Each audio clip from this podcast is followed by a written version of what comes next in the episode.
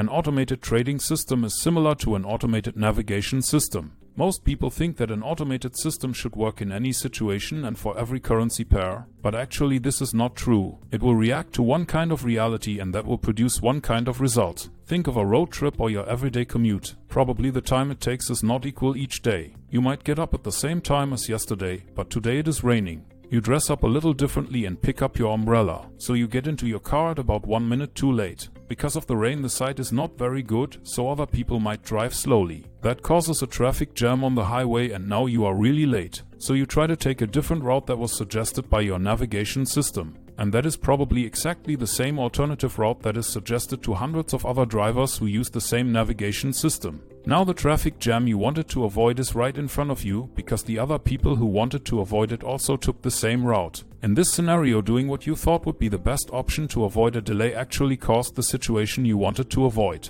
And I guess every car owner knows that there are problems that can't be avoided all the time. On some days you might have to deal with icy roads. On other days some roads might be closed and your navigation system will do its best to help you to reach your destination as fast as possible, but it can't help you to avoid accidents. You are still the driver, you are the one who decides at which speed you take the next turn. You decide if you listen to the advice of your navigation system or if you take the next exit on the highway. You wouldn't expect your navigation system to be a fortune teller. It works by calculating the probabilities, but it can't tell you if a garbage truck is blocking the side road around the next corner. And a trading system is doing the same thing. It calculates the probabilities, but that doesn't mean it can foresee the future.